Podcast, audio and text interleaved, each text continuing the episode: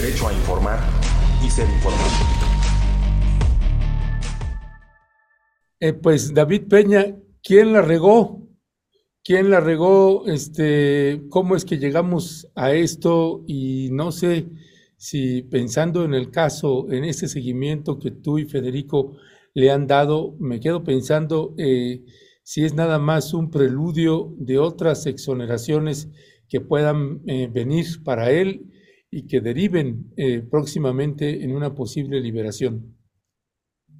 Mira, yo, yo, empezaría para, particularmente con el caso de Lozoya, eh, utilizaría una frase de un político este, que no, no traeré a colación aquí su nombre, pero una frase que, que a, mí me quedó muy clara en, política y que decía, cuando algo no suena lógico, suena metálico.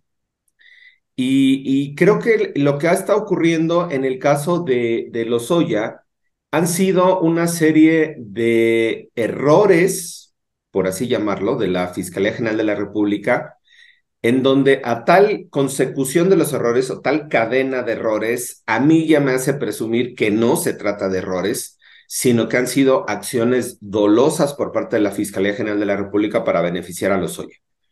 Y alguien se preguntará, bueno, pero ¿por qué si Hertz, la cuarta transformación, los Lozoya? Porque al final los Lozoya y Hertz forman parte del mismo eh, eh, esfera política de protección de impunidad de negocios de millonarios y, Hertz, pues, eh, podrá hoy ser fiscal, pero toda su trayectoria, su vida y su construcción política y financiera la ha hecho de la mano de este tipo de personajes. No lo soy en lo, en lo particular, en lo individual, pero sí de estos grupos que, que están alrededor o, que orbitan, digamos, alrededor de personajes como en el caso de los Oya. Entonces, Creo yo, y es una primera aproximación, que eh, no se trata ya de un solo, de un error o de una cadena de errores, decía yo, de la Fiscalía General de la República, sino que hay dolo.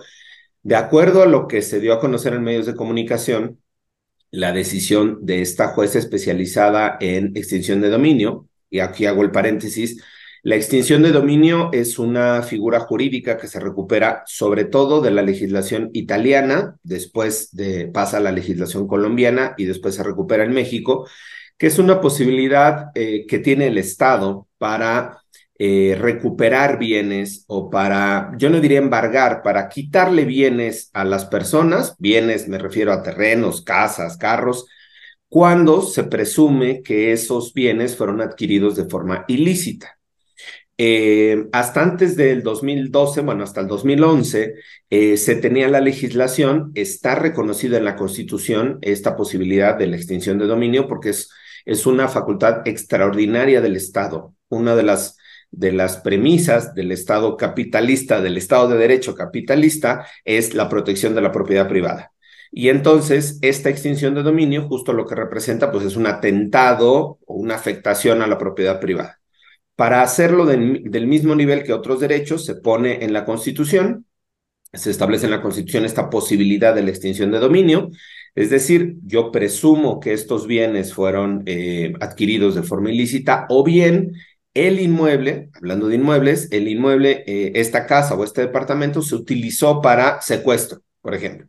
Fueron detenidas las personas aquí y aquí estaban las víctimas y entonces, sin necesidad de que yo pruebe en el juicio penal que me puedo tardar dos o tres años, la culpabilidad, la responsabilidad de las personas, procede la extinción de dominio porque el lugar estaba siendo utilizado para la comisión de un delito.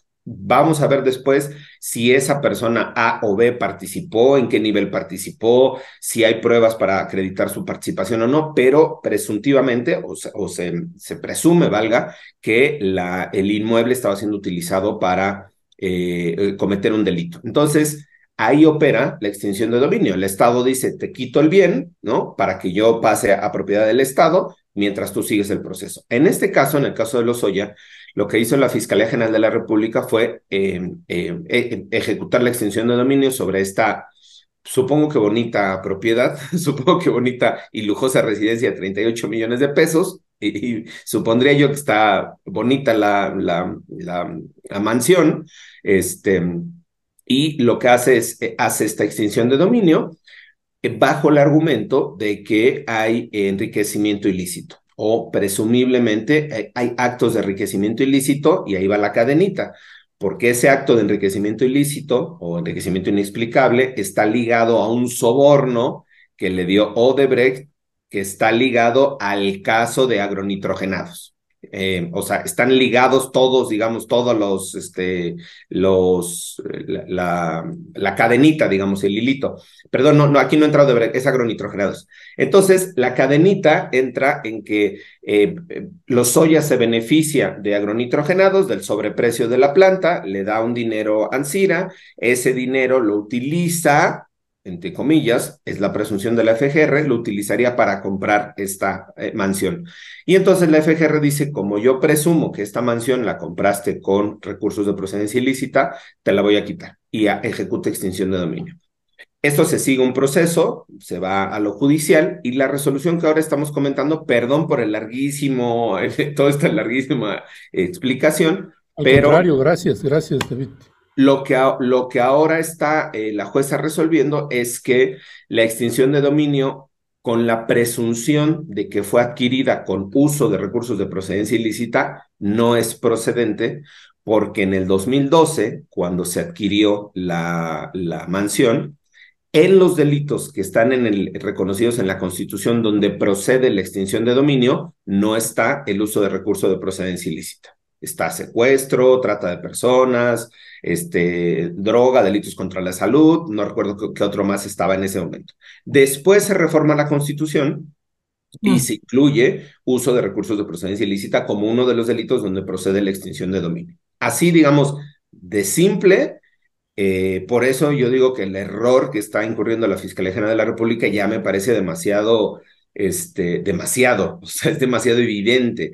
Eh, se, le, se, usa em, la extinción de dominio constitucional con un delito que se mete en la constitución después de que se compró la casa. Y entonces alguien podrá decir, por eso, pero al final es un delito y es dinero de reprocedencia ilícita y entonces hay que... Sí, entonces se busca otra forma para hacer esta extinción de dominio o se utiliza la ley eh, de uno de los delitos que están considerados este, en el 2012. Hay delitos que estaban ya en el 2012 considerados en, extinción de dominio y otros que se incorporan después. Pues entonces la FGR tendría que decidir o busco cuadrarle uno de los delitos del 2012 para que encuadre, digamos, en esa, en esa, en, esa legislación o en, ese, en, esa, sí, en esa consideración constitucional, o bien los delitos posteriores y acredito entonces que ese recurso o que la casa no fue adquirida en el 2012, sino después. No sé si me explico, es un tema de temporalidad que pudiera ser, yo creo, relativamente sencillo para la FGR. Si la FGR va a ver, eh, generalmente, bueno, no generalmente, hay una regla en donde se sigue el, la regla penal, se sigue por la norma o por la disposición que estaba vigente al momento de los hechos. Y eso es importante que para la audiencia, eh, si tú cometes un delito en el, cometiste un delito en el 2023, por ejemplo, se, te tiene que juzgar con el código del 2023. Si se te detiene en el 2027 o 30 o se te juzga con el código del 2023, eso lo vimos en el caso de Aburto. Cuando gana Burto igual, la, la, revisión de su sentencia es porque se utiliza otro código que no estaba vigente, el Código Penal Federal no estaba vigente en el momento de los hechos en 1994 que ocurrió el asesinato. Es igual, es un tema de temporalidad legal. ¿Por qué? Porque eh, esa regla, en términos de derecho, te permite tener tu certeza de cuál norma vas a estar, con cuál norma vas a ser juzgado con la del momento de los hechos, porque casos que hemos visto que dura 17 o 18 años la prisión preventiva, o el de Vallarta que lleva para 19 o 20, imagínate las, los cambios que ha tenido la ley y no podrían estar cambiando o juzgando con la ley como se va actualizando. Se juzga con la, con la regla de la ley del momento de los hechos. Y por eso aquí lo que pasó, y termino, es eso. La jueza dice, se tiene que juzgar, o, perdón, se tiene que proceder a la extinción de dominio con lo que estaba en la Constitución en el 2012 y el delito de recursos de procedencia ilícita no estaba en el 2012. Por lo tanto, no es procedente la extinción de dominio y regrésele la mansión a eh, la familia de Lozoya, eh, eh, ahora pues, se la quitan a FGR y se la regresan a la familia de Lozoya. Todavía tiene la posibilidad de impugnar, que creo que es la siguiente pregunta de mi querida Violeta, porque pregunta Así es. qué más se puede hacer y después de esto que sigue, ¿no? Este, la, FGR, la FGR puede impugnar todavía, puede impugnar esta decisión, pero bueno, en sí mismo el criterio que está marcando la jueza en este caso me parece que va a ser muy complicado que se cambie con un tribunal colegiado, pues justo porque hay un tema de temporalidad, ¿no? O sea, 2012 había una, una constitución, un texto constitucional, después hubo otro, pues yo no creo que haya mucho margen de interpretación ahí. Muchísimas gracias, David. Muy, muy claro. Yo, yo decía al, inicio del, programa, David, si esto era, eh, o sea, podía argumentar de que no es retroactiva lo que se le está aplicando, porque exacto, no existía este recurso legal cuando, cuando se, eh, se, llevó a cabo pues este delito ¿no? de, lavado de dinero. Es lo que están incluso comentando algunos medios de comunicación. ¿Sería correcto decir que no es retroactivo? Esa sería una, una duda, David. Y la otra, entonces, a partir de lo que tú estás eh, planteando, pues entonces el problema fue de la fiscalía, ¿verdad? O sea, el problema es completamente de la fiscalía por eh, agarrar una ley, un recurso legal que no estaba vigente en ese momento. Y entonces, desde esa perspectiva, David, eh, pues la, la, juez Ana Lilia Osorno, pues no sería la que tendría pues eh, o, o, no estaría actuando al margen de la ley y claro, está protegiendo a Lozoya, por supuesto, pero ella está, tiene razón, entonces, por lo que tú estás diciendo de que este delito no estaba vigente en ese momento. Y lo otro, David, sí, qué bueno que te adelantaste, se va a presentar, podría la Fiscalía presentar un recurso de apelación. ¿Cómo lo tendría que presentar entonces ahora sí? Pues para que esta, eh, pues para que esta eh, mansión, ¿no? Nos, incluso nos acordamos de esta canción de, de Víctor Jara de las casitas del barrio alto, de esta, esta casita del barrio alto, pues eh, realmente pudiera ser detenida ya con las leyes eh, que estaban vigentes en ese momento. Sí, mira, el tema de la retroactividad, el, el, estándar, digamos, o el criterio que se ha utilizado en materia de derecho, sobre todo derecho penal, es que solo se puede utilizar la retroactividad de la ley cuando es en beneficio de la persona. Es decir, no se puede utilizar el principio de irretroactividad de la ley, eh, es, está sujeto a que esa retroactividad beneficie a la persona.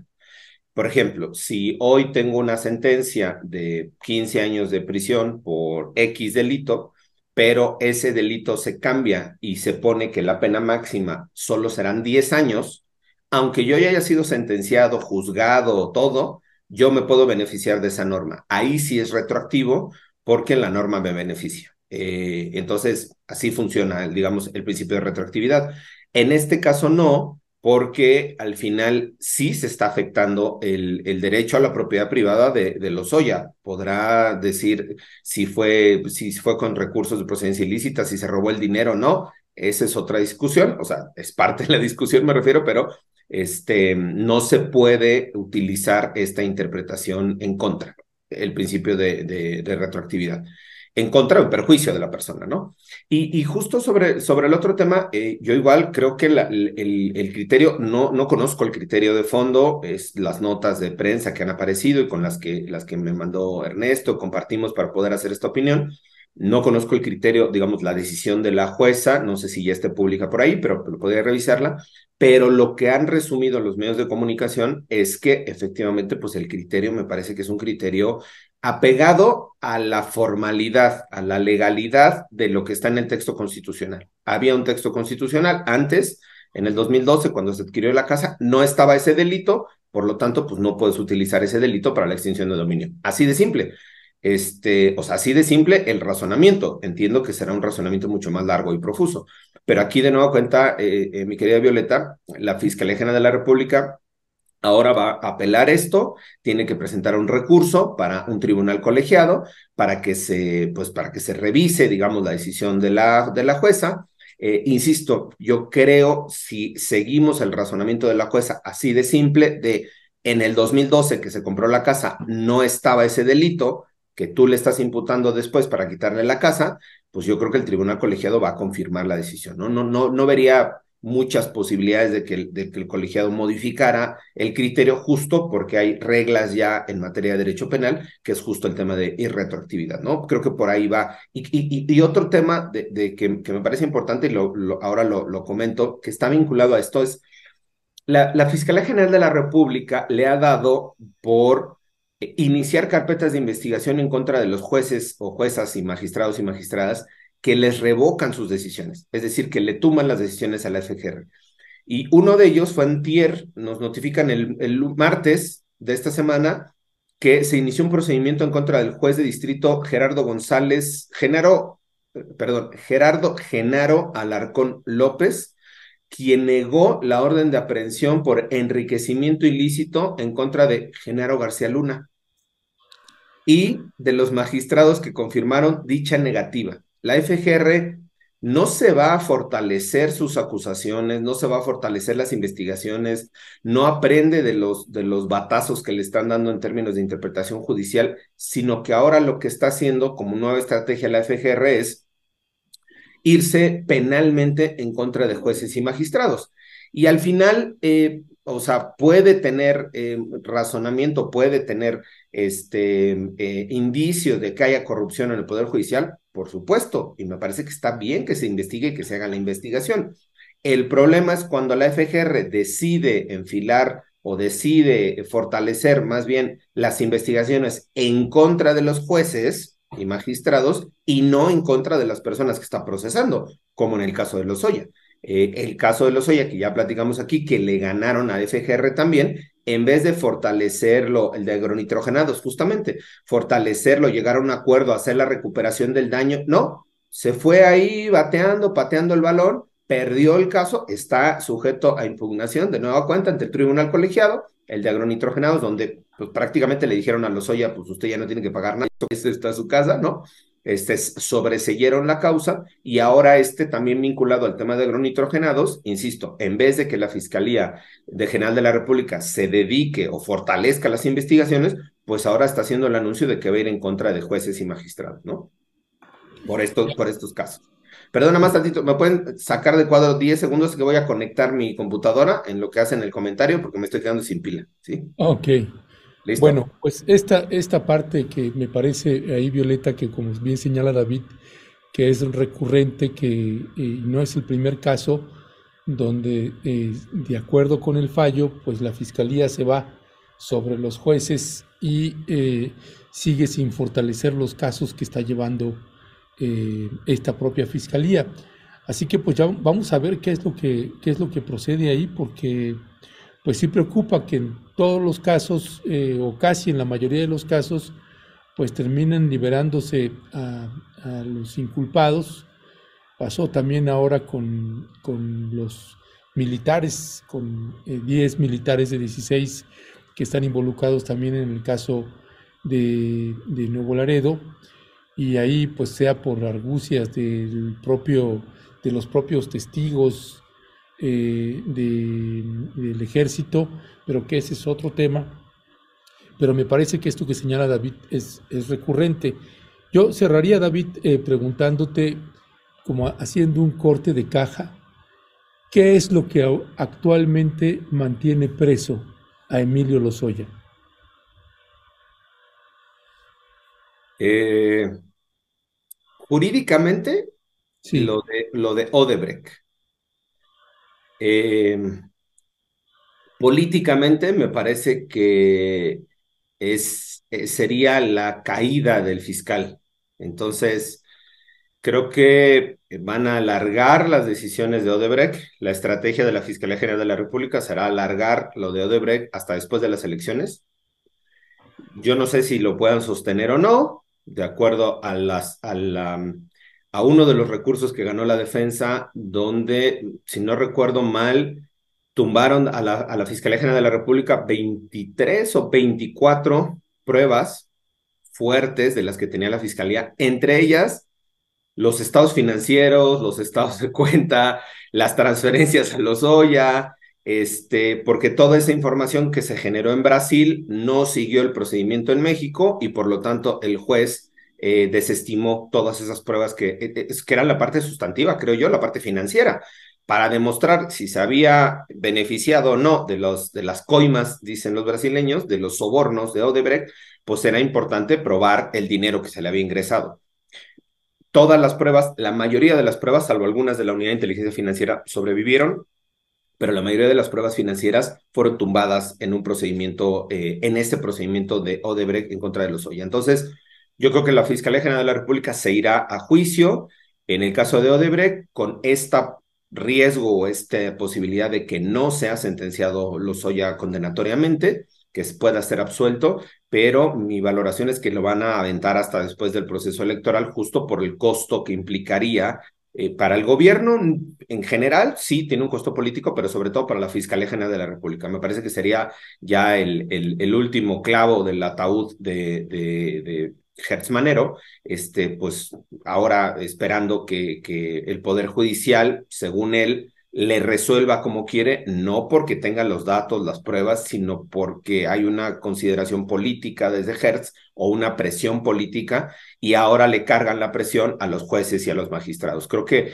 y ahí he, señalado claramente en este espacio en diferentes momentos, hay corrupción en el Poder Judicial, por supuesto, se tiene que investigar el Poder Judicial, por supuesto, la actuación del Poder Judicial se tiene que estar sujeta a revisión, claro, pero no solo el Poder Judicial. Y creo que en el discurso, y hemos insistido aquí, en el discurso de la reforma al sistema de justicia penal, se queda fuera la Fiscalía General y las fiscalías locales. Aquí hemos dicho que el gran cuello de botella, el gran problema del acceso a la justicia en México están las fiscalías. Y nadie habla de reformas a las fiscalías, de cambiar las fiscalías, de transitar a las fiscalías, de los servicios periciales autónomos, de todo lo que hemos platicado aquí, no está en el discurso ni en la agenda y se centra solo en el Poder Judicial. Entonces me parece que eh, ahí viene el proceso ahora en los siguientes meses. Solo está preso en este momento por el caso de Odebrecht, con la debilidad de que eh, pues ese proceso ya se le quitaron bastantes de las pruebas que tenían en su contra. Entonces, muy probablemente, no quiero vaticinar ni augurar en sentido negativo, pero muy probablemente, pues eh, después de las elecciones pudiera estar incluso recuperando su libertad, sus bienes, mm. este, eh, Lozoya, eh, su, el, proceso que se seguía en contra de su mamá ya se, ya se eh, desestimó también, se sobreseyó la causa, el caso que se siga contra, su mamá. O sea, poco a poco se ha venido desmoronando, digamos, toda esta actuación que se había seguido en contra de Lozoya. Y bueno, pues al final hay que ver cómo sigue actuando la Fiscalía General de la República. Insisto, lo que ahora vemos no es que corrija la plana, que corrija las cosas, que cambie la forma en la que está integrando las acusaciones, sino que ahora pues ha decidido, pues ya le conviene más a la FGR sumarse al discurso del Poder Judicial es el malo, este, y ahora vamos contra el Poder Judicial, pues honestamente yo no creo, si no lograron probarle a Lozoya lo de Odebrecht, no han logrado probarle lo de agronitrogenados con la confesión de Ansira, no han logrado probar ninguna de esas, este, ninguno de esos grandes delitos que estaban ante los ojos de todas y todas, no lograron probar la FGR, no logró ni siquiera de forma indiciaria algún delito a los 10 militares que se exoneraron sobre eh, la masacre en Nuevo Laredo, eh, la, ejecución extrajudicial, ni siquiera con el video, con los testimonios que se tienen, no logró ni siquiera probar ningún delito, pues yo no creo que el algún juez o magistrado esté preocupado porque le inicien una carpeta de investigación, honestamente. Con la pésima capacidad de investigación que tiene la Fiscalía General de la República, pues no, no estaría preocupado. No creo honestamente que algún juez o algún magistrado le preocupe que la FGR va a ir en su contra. Si no logra probar estos delitos que son evidentes, que hay pruebas, que hay videos, que hay estados de cuenta, pues mucho menos probar eh, que actuó mal algún juez o algún magistrado. ¿no? Gracias, eh, David. Y David, ayer que, veíamos esta noticia, pues inmediatamente pensamos en que él pudiera llevar a cabo o seguir su proceso ya no en prisión, sino en libertad. Digo, sabemos que esto va en otro sentido, pero ¿cuál sería tu, tu este, balance que, que harías sobre esta posibilidad? y que quedara eh, libre y que siguiera o que siguiera su proceso ya no en prisión. ¿Qué posibilidad hay de eso, David? Pues mira, hay, al final hay una posibilidad, eh, eh, justo porque pues, se, tiene que revisar la prisión preventiva que se le dictó.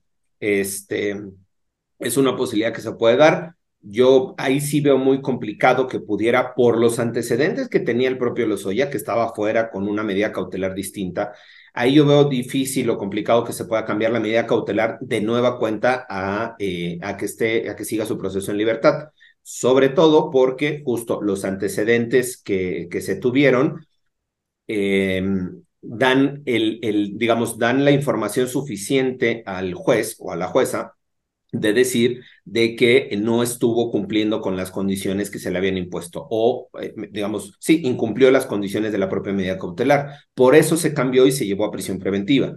Esa prisión preventiva, a diferencia de las otras, esa prisión preventiva ya fue justificada, no fue oficiosa. Es decir, se tuvo que hacer un razonamiento de idoneidad, necesidad y proporcionalidad, que son los tres criterios básicos para poder fijar la medida cautelar.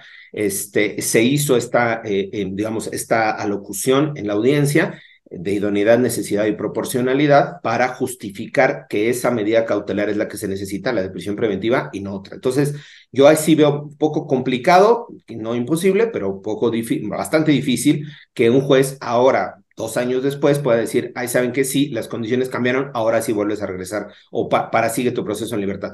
Yo creo que va a seguir el proceso eh, preso, con este vaticinio de que la fiscalía va a estar eh, prolongando el proceso hasta pues después de junio del próximo año y veremos ya la, el, cierre del capítulo, pues prácticamente con el cierre del sexenio, el cierre del capítulo de los Lozoya con el cierre del sexenio. Y recordemos no solamente que, que el tema de, de, Odebrecht, por ejemplo, eh, Odebrecht en, en Brasil, en Panamá, en otros países, en Perú, en Ecuador, eh, ha tenido una serie de, detenciones prácticamente en cadena. O sea, si se sobornó al directivo de la empresa petrolera, eso atrajo al consejo directivo, a no sé quién, al secretario, al secretario de, al subsecretario de energía, al viceministro, o sea, se hizo toda una estructura porque las coimas, los, los, los sobornos no solo se quedaban ahí arriba, ¿no? Se bajaban, a, se repartían, digamos.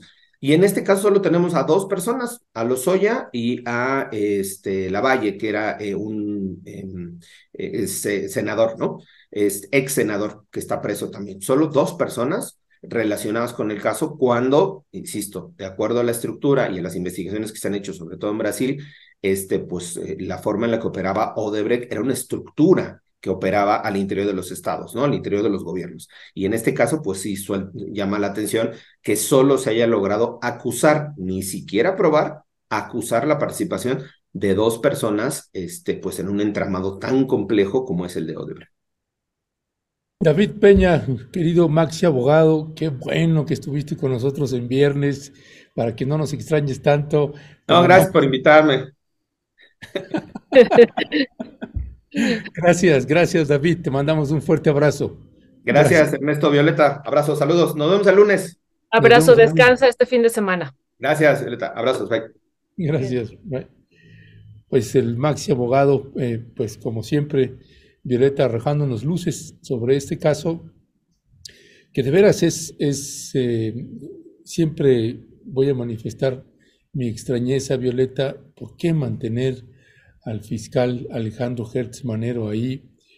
Eh, simple y llanamente nada más no se entiende eh, los resultados durante todo el sexenio del presidente López Obrador en manos de la Fiscalía General de la República, pues han sido verdaderamente terribles eh, y pues el marco de impunidad, por tanto, se, se mantiene en el país.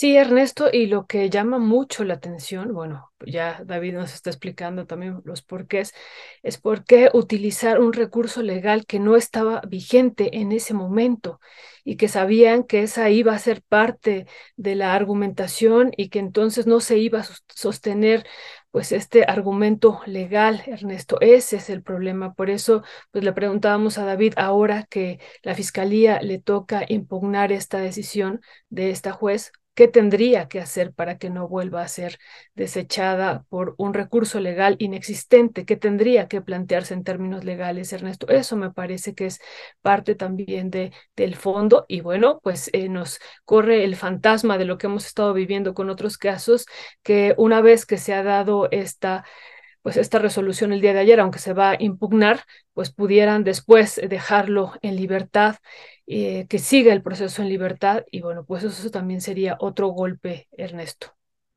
Así es, así es, Violeta. Y, leyendo los comentarios que usted amablemente nos hace, dice Nora Brie, por eso nadie cree en la justicia, por eso no creemos que haya consecuencias reales para esos delincuentes.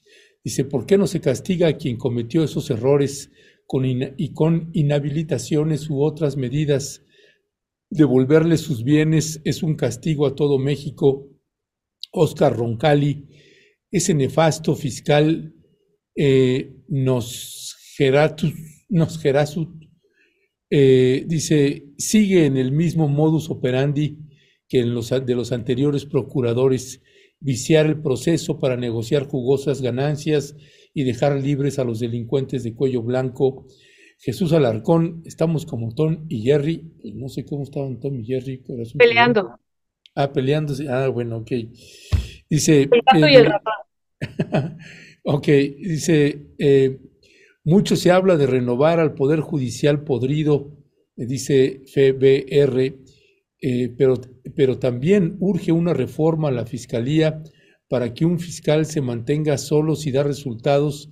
Hertz igual a impunidad. Dice, eh, pensaba que Hertz era el peor error de AMLO, ahora creo que lo puso ahí para que no hiciera nada. Así no se le complica el sexenio con megaprocesos judiciales. Eh, dice, ¿en qué país con los niveles de criminalidad e impunidad de México es fiscal general un señor de 84 años de edad que además es un corrupto?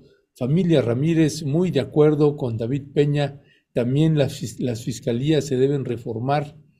Eh, dice Nora Brie, pienso que eh, muchos de esos jueces y fiscales reciben sus beneficios eh, por los servicios prestados. Marcela Vargas Peña, más bien la Fiscalía General de la República no quiere demostrar los delitos para Hertz. Es importante quedar bien con todos. Judith Mendoza, ahora se comprende por qué jueces y magistrados se conducen con tal soberbia y seguridad de que no serán tocados. Es una burla para los mexicanos. En fin, son varios de los comentarios que usted amablemente nos está haciendo Violeta y que, pues sí, de verdad que genera mucha, mucha frustración ver estos casos y cada vez que yo veo uno de estos, Violeta, tengo que reconocer que el primer nombre que se me viene a la mente, pues está en, es de una mujer que está presa, Violeta, en un penal de Morelos, en un penal de máxima seguridad, y que por más que le hemos llevado el caso al presidente, y se lo volvimos a llevar hace poco, eh, pues simple y llanamente no sucede nada, Violeta, y en cambio estos procesos siguen avanzando. Eh, eh, se cuesta muchísimo trabajo creerlo de veras. Sí, Ernesto, pues por lo pronto se le devuelve su casa, así es que la fiscalía, insistimos, no hace un trabajo, pues que no vuelva a cometer estos errores de argumentar con una ley que no, o con un eh, elemento que no existía en ese momento, bueno, pues 38 millones de pesos se le están devolviendo en, con su casa a este pues eh, delincuente, Ernesto, e-, eso es lo que es, ¿no? Y, bueno, pues esperemos que no, no se vuelva a repetir y que en esta situación, ahorita que ellos van a apelar, insistimos, pues que se presente de otra manera el caso, Ernesto. Pues sí, así que es muy posible que próximamente veamos libre a este hombre y a Kenny Hernández, pues en la cárcel todavía eh, por haber tomado unas casetas y sentenciada a 20 años de prisión, pues es verdaderamente O los que no tienen sentencia, Ernesto, ¿no? O los, que no tienen, sentencia. Sí, no. De Vallarta, que lleva años y años si no tiene sentencia, Ernesto, y todos los casos que hay, todos los casos y toda la gente pues que vive unas realidades tremendas dentro de de prisión ¿no? La, la, gente que vive en situaciones de pobreza y que bueno, es eso los que, lo que no les permite incluso tener ningún movimiento jurídico ahí internamente, Ernesto. Sí, dice Emma Cerón, el presidente no es juez y dale con eso de que este Sí, es como justificar absolutamente todo. No estamos diciendo si el presidente es juez o no, pero sí pensamos que pues se ha solapado de una manera absoluta al fiscal Alejandro Hertz Manero y tiene un historial tremendo Recuerde usted que modificó la ley orgánica de la Fiscalía General de la República. Se lo planteamos al presidente en la mañanera porque le quitaba las atribuciones de la búsqueda, de la investigación de la búsqueda de personas y eso protestó la Subsecretaría de Derechos Humanos cuando estaba Alejandro Encinas, cuando estaba Carla Quintana en la Comisión Nacional de Búsqueda y lo protestaron y se lo planteé al presidente en la mañanera. Dice, ¿por qué no respalda a ellos en vez de a Hertz Manero? Y él dijo, pues yo sigo confiando en Hertz Manero y pues hasta el día de hoy sigue confiando y mire usted las consecuencias de eso. En fin. Eh, la, casita de regreso, Ernesto, esta casita que decíamos que nos recordaba también ayer a Víctor Jara, la casita del barrio alto con rejas y antejardín. Como decía David, debe estar muy bonita. Pues sí, sí está muy bonita, Ernesto. Pues sí, y, y como dice FBR, dice, algún día cuando la derecha regrese al poder, AMLO se arrepentirá de no debilitar a esa mafia de políticos y de meter a la cárcel a todos esos corruptos del pasado. Pues bueno, hay muchos comentarios al respecto, se lo agradecemos. Vamos a pasar, Violeta, si te parece, al siguiente tema. Hoy no vamos a tener la mesa eh, porque Jesús Cervantes y Héctor Javier Sánchez tenían compromisos que no pudieron mover. Así que hoy no vamos a tener la mesa. Lo que sí es que tenemos el nuevo reportaje de Palestina. Y, también, Ernesto, antes de entrar a eso, enviamos un saludo enorme, enorme a Alejandro Saldaña, que todo vaya muy, muy bien, Alejandro. Y bueno, también eso, eso, recordarle a la audiencia que Alejandro lo estamos esperando aquí y, bueno, esperemos que pronto se, reincorpore acá a esta mesa el día de los viernes, Ernesto. Así es, Violeta, ya, ya entró ahí a su siguiente sesión de, radioterapia, así que esperemos que poco a poco vaya mejorándose y pueda reincorporarse más adelante con nosotros. Un fuerte y fraterno abrazo a Alejandro Saldaña. Ahora sí, vamos a, a, pasar. El siguiente reportaje es una entrevista que tuvimos en Egipto. Esta entrevista no me refiero a la entrevista con el embajador de Palestina en Egipto, sino ahora estamos hablando del embajador permanente palestino de, en la Liga Árabe de los Estados Árabes, en la Liga de los Estados Árabes, perdón. Eh, estos, esta Liga Árabe, que es una liga, pues como usted puede imaginarlo, pues la más poderosa y más importante que hay en esa región eh, de Medio Oriente y que han estado teniendo sus reuniones pues hablamos, eh, afortunadamente nos dio la entrevista el embajador permanente eh, y eh, tuvimos una muy interesante charla. Si usted se interesó en la entrevista que tuvimos con el embajador de Palestina en Egipto, créame, esta le va a interesar todavía posiblemente más por todos los temas que abordamos con este embajador. Así que Vamos a ver la entrevista, Violeta, porque le va a arrojar más luces esto que le preguntábamos y qué están haciendo los países árabes frente al genocidio y qué van a hacer y por qué no hacen algo y por qué no intervienen. Pues bueno, esto y más platicamos con el embajador Muhannad Al-Aklouk. Ese es el nombre del embajador. Vamos, vamos a verlo y regresamos con ustedes.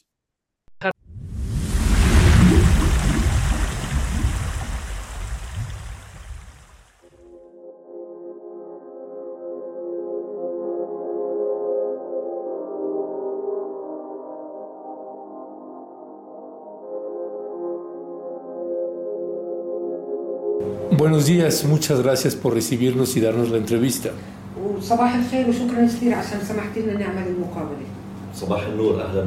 Buenos días y bienvenidos. Em, ¿Cuál es el papel, cuál es la función de la Liga de los Países Árabes? ¿Cuál es el papel internacional de la Liga? la Liga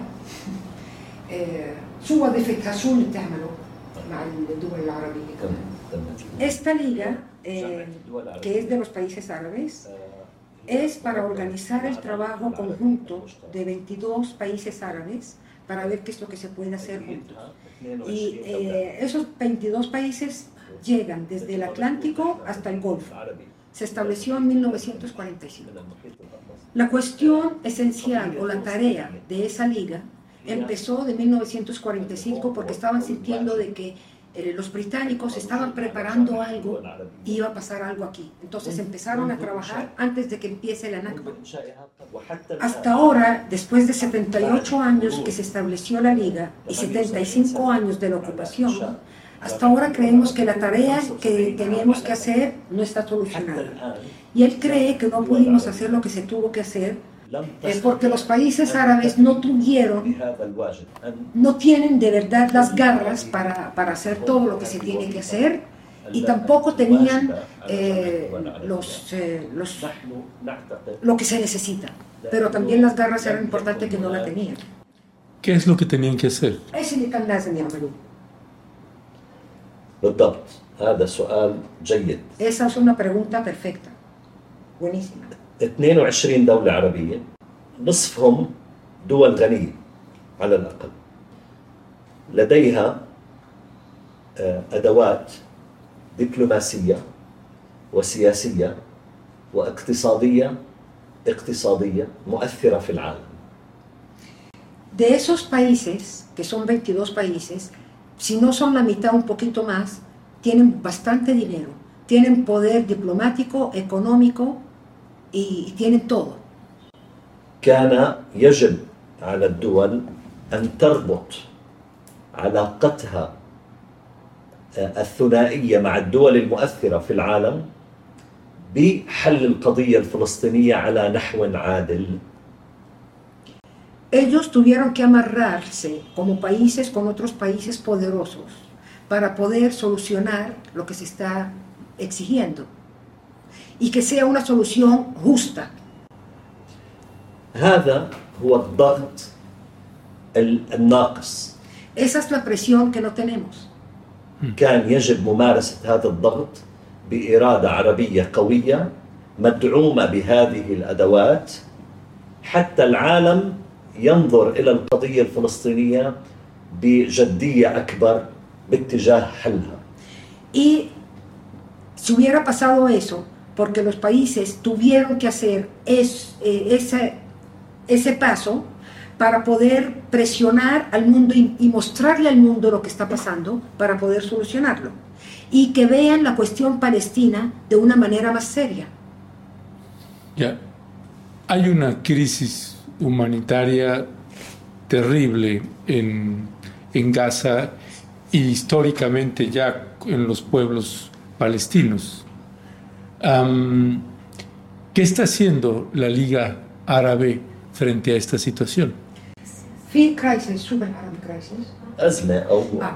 يعني في أزمة حقيقية عم بعيشها هاي المناطق و... و... و... والتغيير اللي عم بيصير عليهم بس. شو اللي عملته آه، الليغا الليج بهذه المواقف خاصة اللي عم بيصير بغزة أوكي Estamos hablando que históricamente تاريخيا llevamos 75 años después de la Nakba y 65 años ocupados. من 75 Y hicieron también un apartheid.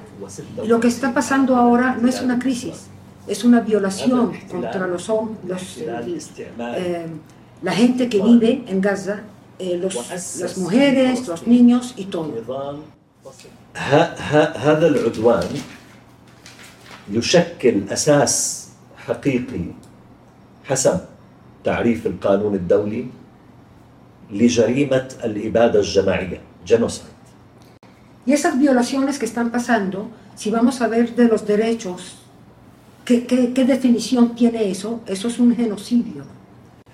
وتترافق مع جريمة الإبادة الجماعية ال- ال- القانون الدولي يعرف الإبادة الجماعية بأنها استهداف لجماعة من الناس بهدف القضاء عليهم كليا أو جزئيا Y claro que el genocidio es conocido, que es atacar a un grupo de gente o a personas para acabarlos totalmente o parcialmente.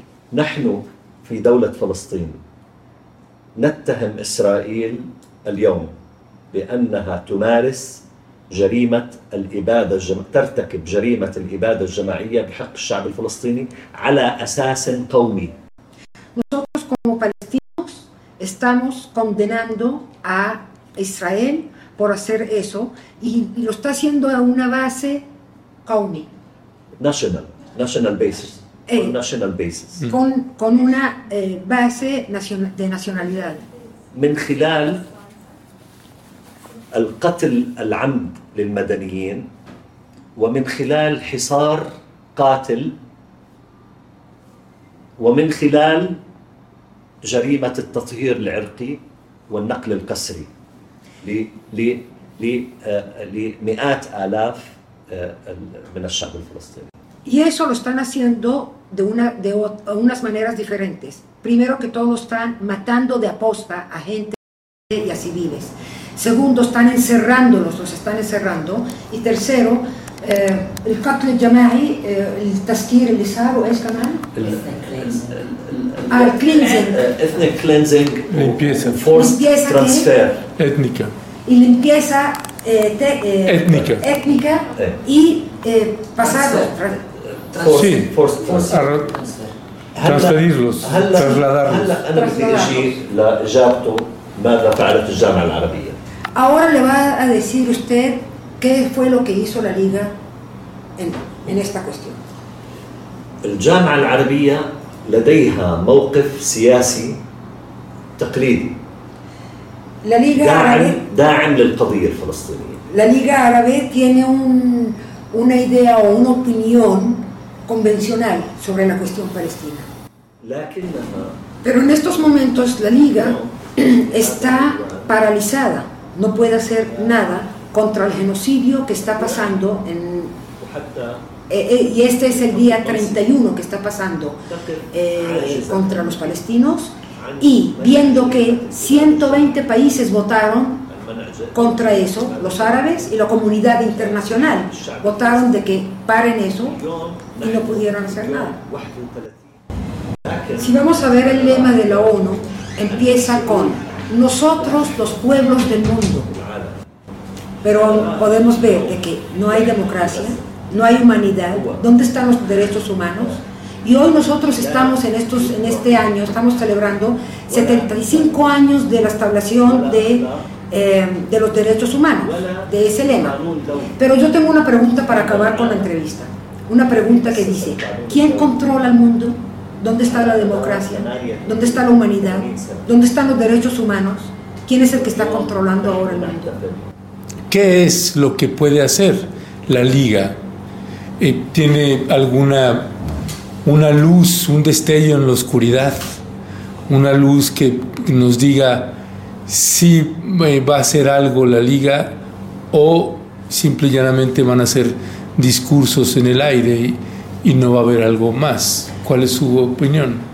شو رأيك أنت بأنه آه، الليغا جاء ممكن الجامعة العربية لقدام في ضوء في إشي ممكن يقول لك إنه ممكن ينعمل إشي ولا فقط بتشوف إنه ما في إشي كيف lo último que dijo Sí, que si se ve un destello en la Eso oscuridad, es, algo, algo que puede hacer la liga o solamente va a ser un discurso vacío.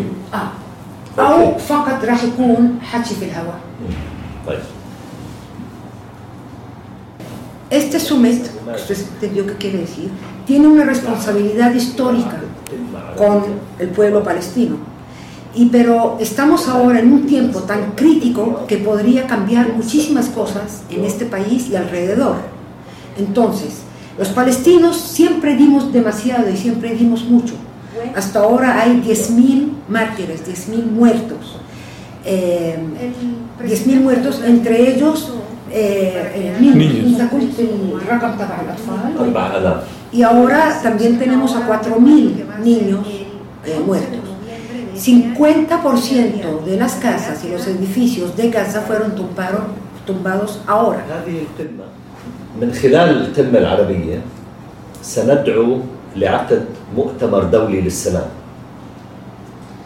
En ese summit que va a pasar, vamos a, a hacer una llamada para hacer una, International Peace Conference una conferencia internacional de la paz, based on على أساس basada en القانون الدولي eh, los derechos humanos والقرارات الشرعية الدولية internacionales ومبادرة السلام العربية Arab Peace Initiative una iniciativa de paz árabe اللي هي لابد نحن لابد ان ما- المذبحه الحاصله في فلسطين لابد ان نترجم نتائجها الى حل سياسي عادل للقضيه الفلسطينيه. El súbito va a llamar, va a ser una llamada para un Congreso Internacional de Paz y también dijo de que el masacre que está pasando ahora con los palestinos tiene que ser analizados y ver qué es lo que está pasando ahí y basado en eso tenemos que hacer el Congreso. نحن نريد أن ينطلق عن المؤتمر الدولي للسلام عملية سلام جدية within time frame ضمن إطار زمني أوكي محدد تنتهي بإنهاء الاحتلال الإسرائيلي وتجسيد استقلال دولة فلسطين En ese Congreso Internacional de la Paz, lo que estamos llamando, y tiene que ser bien claro, un tiempo que nos den de, definir un tiempo cuándo es que va a ser la paz en este aquí y tener nuestro Dawla del Falastería y tener em, State of Palestine. el Estado palestino a la hudud 67 eh, con, con el terreno de 1967 y la hmm. capital va a ser Jerusalén. هاي النتائج اللي بدنا اياها من المؤتمر Eso es lo que queremos y esperamos que pase en ese summit. Am, ¿Quién puede detener am, el genocidio de Benjamín Netanyahu? ¿Quién puede detenerlo? مين بيقدر يوقف الإبادة الجماعية الجنوسايد اللي عم بيعمله بنجامين نتنياهو اوكي Ya que esta entrevista se va a poner y la van a ver en los Estados Unidos de América, de Norteamérica y también en Latinoamérica, y puede que vean mucha gente esto, y le decimos al mundo que si los derechos humanos y el derecho internacional que está ahora maltratándose, eso va a ser muy difícil para todo. O sea que eso le va a afectar a todo el mundo, ya que están jugando con los derechos humanos. ¿Y quién puede parar el genocidio? Ahora le va a contestar. القانون الدولي مجلس El الأمن Council de Seguridad, que son 15 países, ya se han encontrado, se han hecho tres veces de que se sientan a hablar sobre la seguridad que tiene que pasar. ثلاث مرات El taco ثلاث مرات ثلاث مرات هذا المجلس اعلى هيئه في العالم اللي بي من مهامه أ- حفظ الامن والسلام Una de, de las cosas básicas que tiene que hacer ese council, que es a un nivel muy alto en el mundo, es traer la seguridad. ولم يتم التوافق فيه على وقف شلال الدم بلودشيد إراقة الدماء في فلسطين Y no pudieron encontrarse y traer un resultado común entre ellos de parar eh, el ensagramiento que está pasando aquí en Palestina. بعد مجلس الأمن رحنا للجمعية العامة يو ان جنرال اسمبلي رحنا على الجمعية العامة بقرار لوقف إطلاق النار. عندما عجز مجلس الأمن عن قيام بدوره ذهبنا إلى الجمعية العامة. Cuando el- el- la consulidad o el cónsul de seguridad no pudieron hacer un resultado, fueron a la Asamblea General de la ONU. Como fueron a la, a la Asamblea General de la ONU, los votos fueron de los países, 120 países votaron de que sí, paren, paren La guerra. la guerra. 14 países, incluyendo a los Estados Unidos del norte de América, y eh, Israel dijeron que no, que no paren, y 45 países no votaron. ¿Qué es la conclusión? La conclusión es de que de esos países todos, los 120, no le hicieron caso. Vimos demostraciones en más de 100 países, incluyendo a ciudades eh, y estados en los Estados Unidos como Washington y New York. Millones de gente salieron diciendo, diciendo paren la guerra.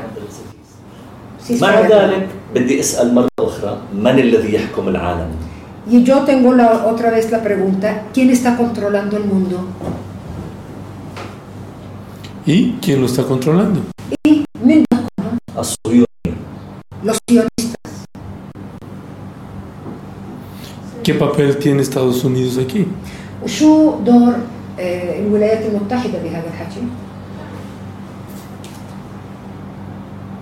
الصهيونية El sionismo ممثلة باللوبي الصهيوني في الولايات المتحدة الأمريكية أوكي يمول يمول يدفع الحملات الانتخابية El sionismo está representado en los Estados Unidos y ellos son los que pagan para votar para los para los eh, ¿cómo, eh, شو اسمهم الانتخابات؟ ¿Congresistas? No, no, Elections. las elecciones.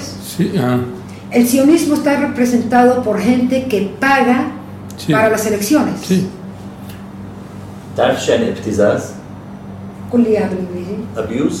Abuso.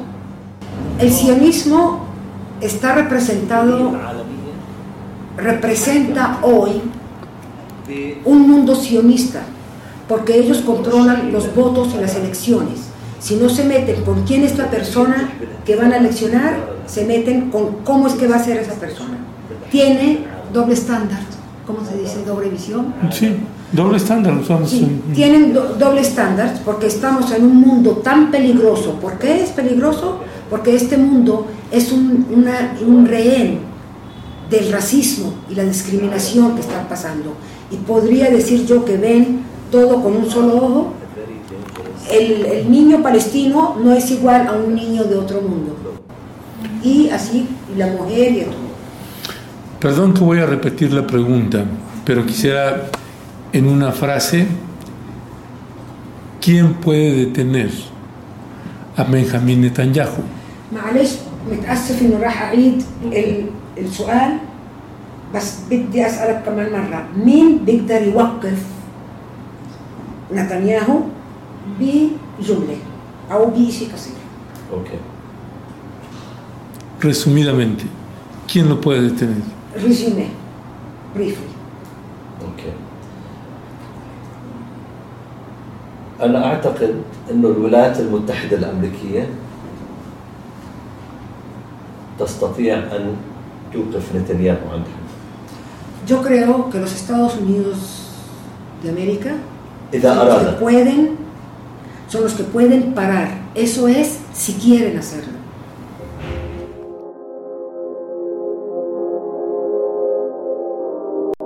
Eh, Quiero agradecerle muchísimo porque usted está haciendo algo, es abrir una ventana para que el mundo de donde usted viene puedan ver lo que está pasando aquí. Es abrir una ventana. بعض الناس في في في في دول بعيدة عنا يعتقدون بأنه إنه إنه فلسطين هي التي احتلت إسرائيل Hay bastante gente y gente de- de- del mundo lejano que piensan que Palestina fue la que ocupó a Israel. Mm. نحن من خلال السيد آه، الصحفي المحترم وأمثاله يمكن أن آه، نحفز to motivate نحفز الناس على البحث والقراءة في التاريخ وفي الواقع حتى يعرفوا الحقيقة Nosotros, por medio de gente como usted y como alguien que se parezca a usted, queremos motivar a la gente para que busquen la verdad de la historia, qué fue lo que pasó. طيب العالم Al mundo, أو من يحكم العالم. وكين كنترول هدم الكثير من أسس الإنسانية وحقوق الإنسان والقانون الدولي. مين اللي هدم؟ من يحكم العالم. los que controlan el mundo destruyeron todo lo que tiene que نحن بحاجة كل العالم بحاجة todo el mundo nosotros y todo el mundo necesitamos لعمل مخلص وجاد que haya algo que se hace en serio y que sea honesto ل- لإعادة الاعتبار لحقوق الإنسان والقانون الدولي para devolver los derechos humanos que tengan, que se eju- eh, ejecutan, los derechos humanos y el canon dualí, International Law and Human, uh, Human Rights sí. رسالتنا للعالم Le decimos al mundo نريد أن, أن نكون مثل باقي شعوب الأرض queremos ser iguales a, la- a los, a los otros pueblos del mundo. نريد حقنا في الحرية Queremos nuestro derecho de وتقرير la المصير y, self determination freedom y la determinación de los pueblos. de los pueblos. إسرائيل يجب أن لا تبقى فوق القانون Israel no tiene que estar siempre arriba de, de los واحد derechos. اثنين الشعب الفلسطيني يجب أن لا يبقى استثناء من القانون Y el pueblo palestino que no se quede al lado de los derechos humanos. ثلاثة Tres, يجب أن ننبذ renounce يجب أن نرفض المعايير المزدوجة tres, tenemos que renunciar a los eh, eh, doble estándares. Ok. I will finish with one sentence Va a acabar con una frase. المادة الأولى في الإعلان العالمي لحقوق الإنسان El primer artículo de los derechos humanos internacionales تقول dice, يولد الناس أحرارا ومتساوون في الحقوق والكرامة la gente nace libre y igualmente todos son con dignidad y, كرامة dignity and uh, rights y Derechos. they have equal dignity and rights فنريد تطبيق هذا المادة Lo que estamos pidiendo es nada más que ese, que ese artículo se ejecute. وهذه المادة مقتبسة من حديث لسيدنا عمر بن الخطاب رضي الله عنه Y eh, hay un profeta eh, islámico que se llama Omar ibn al-Khattab, que dijo en aquel tiempo, cuando hicieron, cuando esclavaron a la gente? Y sus madres los parieron libres. Y eso decir, y nosotros con esa frase se la tiramos a la cara a la cara del, del sionismo, y esa frase se la tiramos a la cara al sionismo racista. Muchas gracias. Thank you very much.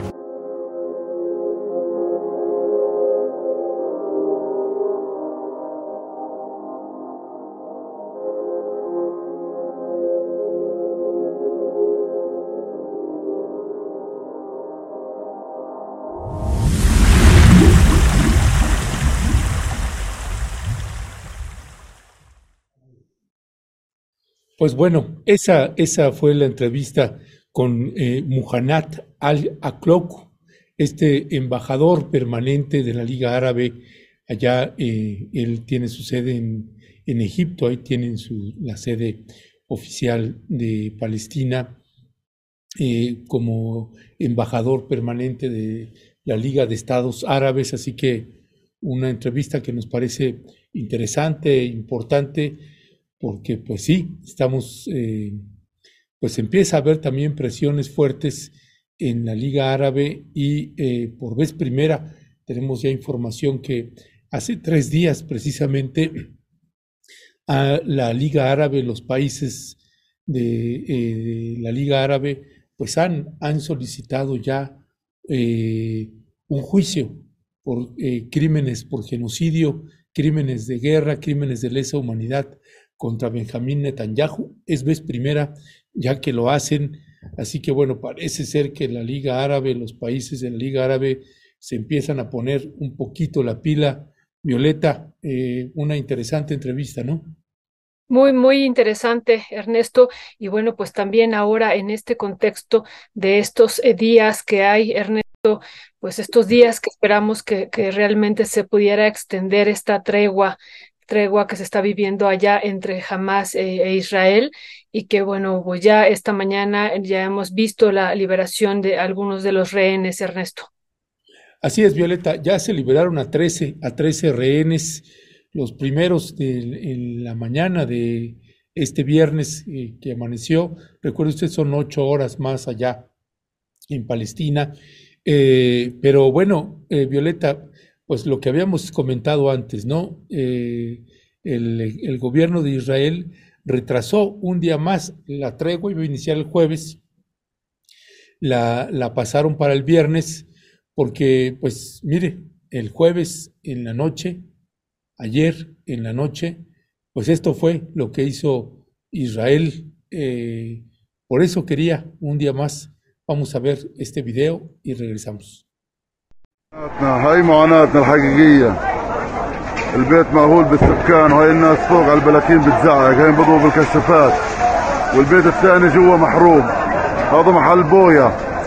هاي الفواجع اللي بتصيبنا في غزة. وهاي الناس بتصرخ أطفال ونساء. لا حول ولا قوة إلا بالله. محل بويا محل بويا مولع. وفوق في عمارة. شايفين كيف؟ Pues un, un, un bombardeo, eh, Violeta, al campo de refugiados Nusairat, campo de refugiados de Nusairat, otra vez se perdió la vida de muchas personas y todavía no se sabe, apenas están buscando ahí cuerpos, hay también muchos heridos, así que pues por ese motivo Israel eh, eh, decidió retrasar un día más esa tregua y ahora, ahora ya en la mañana, eh, que inició la tregua, pues podemos ver este video precisamente de un periodista palestino, de los que quedan vivos después de una masacre que hay también contra periodistas palestinos. Y esto, esto fue lo que iba él narrando y presentando en un éxodo, pero de regreso. Eh, Violeta era un, un, retorno de muchas familias eh, regresando a sus casas eh, por estas, eh, para, esta, para esta breve tregua, pues vi, queriendo saber cómo está su casa, en qué condiciones está, y pues me imagino también buscar familiares, gente ahí desaparecida. Así que vamos a ver este video y regresamos con ustedes. اليوم هو أول أيام التهدئة الإنسانية على قطاع غزة هي مدتها لأربعة أيام إن شاء الله يا جماعة الخير الآن بدأت أعداد وعشرات كثيرة من الناس تتواجه.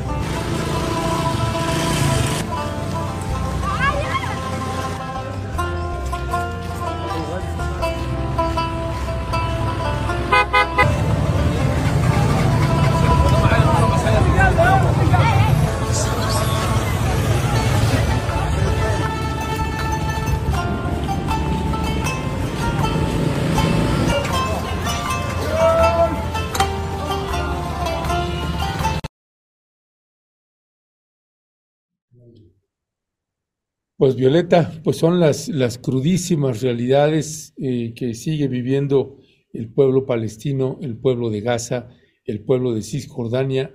Una breve tregua, ojalá se respete la tregua, eh, Violeta, porque ese es el temor latente que hay que otra vez el gobierno de Israel vuelva a romper los acuerdos que han estado firmando a lo largo ya de varias décadas.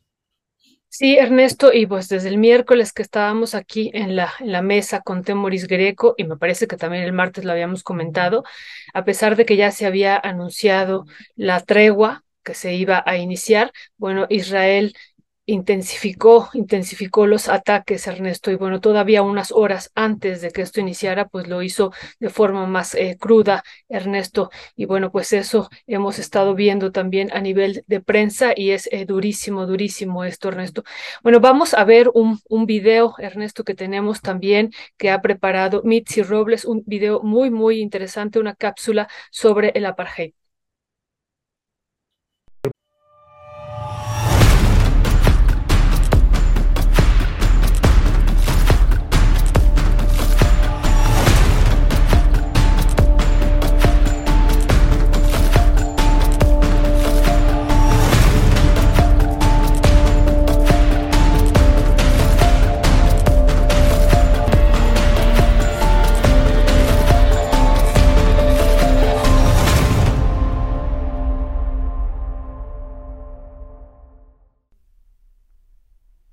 En el mes de abril de 2021, Human Rights Watch publicó un informe titulado Se ha traspasado el umbral, las autoridades israelíes y los crímenes de apartheid y persecución.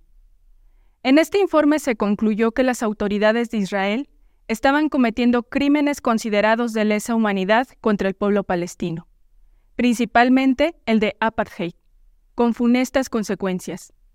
La palabra apartheid ha adquirido una connotación jurídica universal para referir una discriminación sistemática y radical al amparo de las instituciones de un gobierno que en la actualidad se materializa de manera muy expresiva en el ataque de Israel sobre Palestina.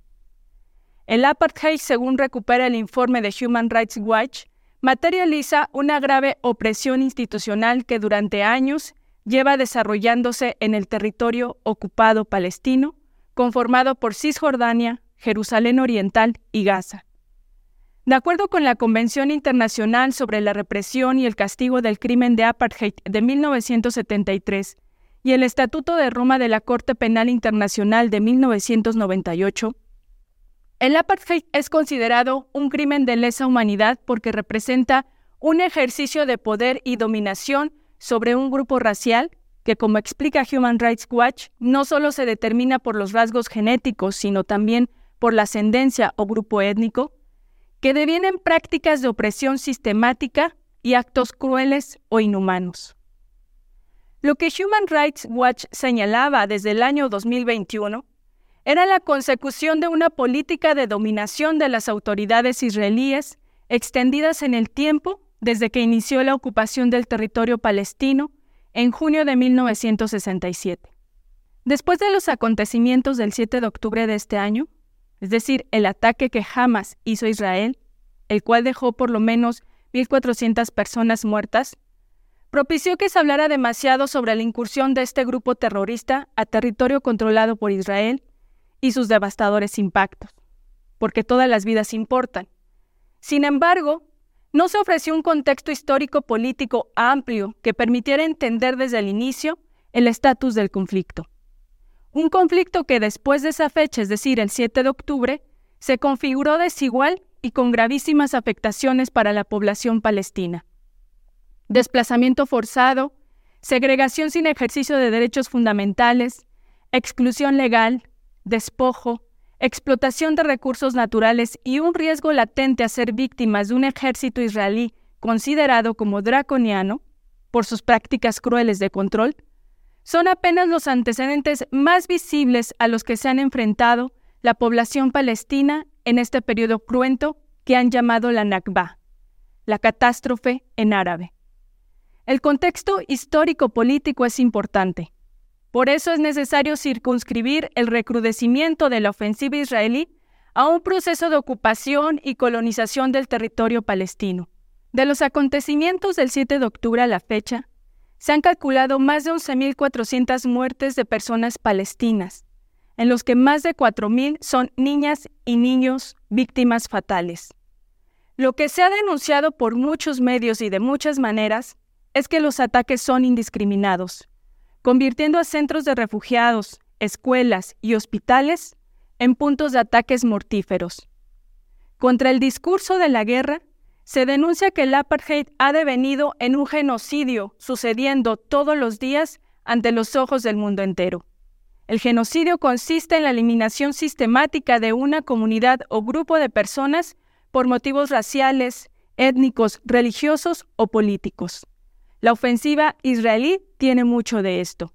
Por eso se refuta el discurso de la guerra entre dos pueblos, porque la forma y cantidad de violencia infligida por parte del Estado de Israel contra la población palestina es desproporcionada y extendida en el tiempo. La ocupación es parte de un proceso de colonización de alto alcance, y la colonización es la reivindicación extrema de la valía de unas vidas sobre otras. Civilización, modernidad, desarrollo económico por encima del bienestar de las poblaciones más vulnerables, fundamentalismos religiosos que socavan la libertad de las personas y el reconocimiento de todas las formas de vida, nacionalismos recalcitrantes e individualismo, son los valores que justifican las prácticas colonialistas de las que hoy somos testigos. En muchos temas, desde muchos lugares de reflexión, tratamos de poner en común con ustedes, la audiencia, la importancia de cuestionar las formas verticales y jerárquicas de entender nuestra vida y relaciones sociales. Lo hacemos pensando justo en esto, en cómo estos crímenes de lesa humanidad, casi indecibles, son sostenidos por creencias ancladas a esos valores.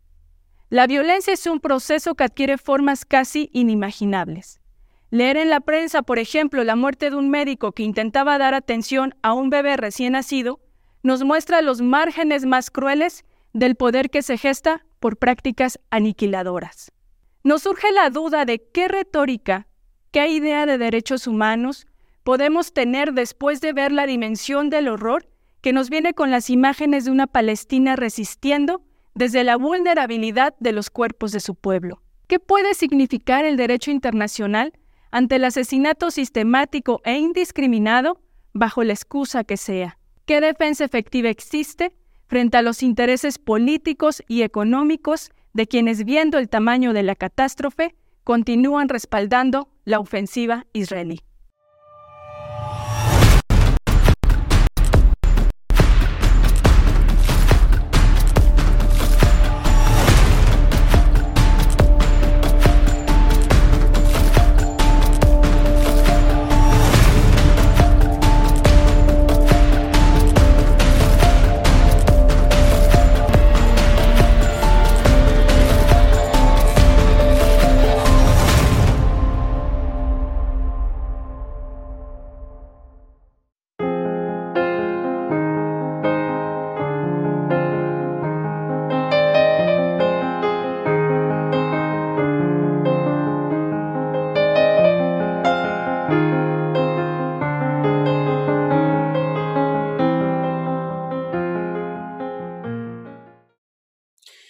Bueno, pues aquí está otra de las extraordinarias aportaciones de Mitzi Robles, esta extraordinaria y brillante feminista, eh, activista, defensora de los derechos humanos y que también ha dedicado una gran parte de su, de su carrera y de su tiempo en la búsqueda de personas desaparecidas.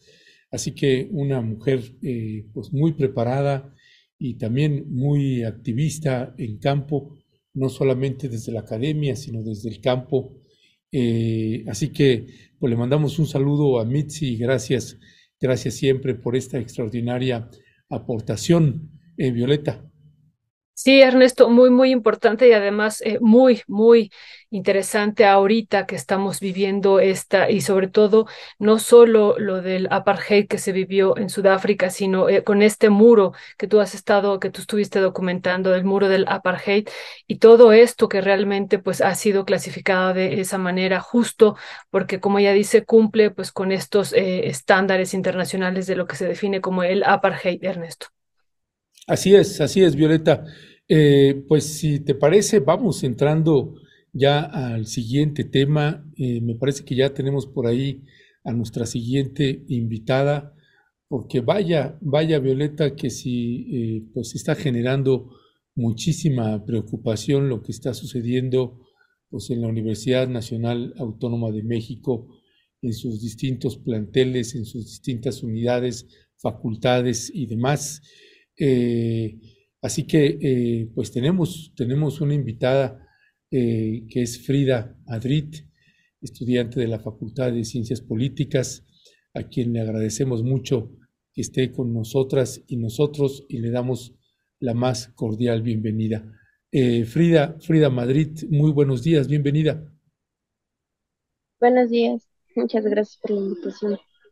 Frida, muchísimas gracias a ti por tomarnos la llamada pues eh, como decía ahorita el periodista Ernesto Ledesma, estamos pues preocupados y preocupadas eh, como sociedad, como pues e, exintegrantes de la UNAM, como integrantes de la UNAM también, estamos preocupados y alarmados de lo que está pasando, porque lo que ocurrió ayer en, en la UNAM pues no es algo aislado, lo hemos estado viendo y viviendo en varios planteles, incluso antes de que tomara posesión el, el rector, el nuevo rector ahora, Leonardo Lomelí, vimos en varios colegios de ciencias y humanidades y en otras eh, también facultades que se repetía estos hechos como el que vivimos ayer. Si nos puedes compartir con la audiencia, Frida, lo que pasó ayer en la Facultad de Contaduría y bueno, la forma tan violenta pues con la que llegaron unas personas. Eh, por favor, cuéntanos, Frida, y, y si nos puedes ir comentando quién y qué está detrás y qué es lo que se pretende, Frida.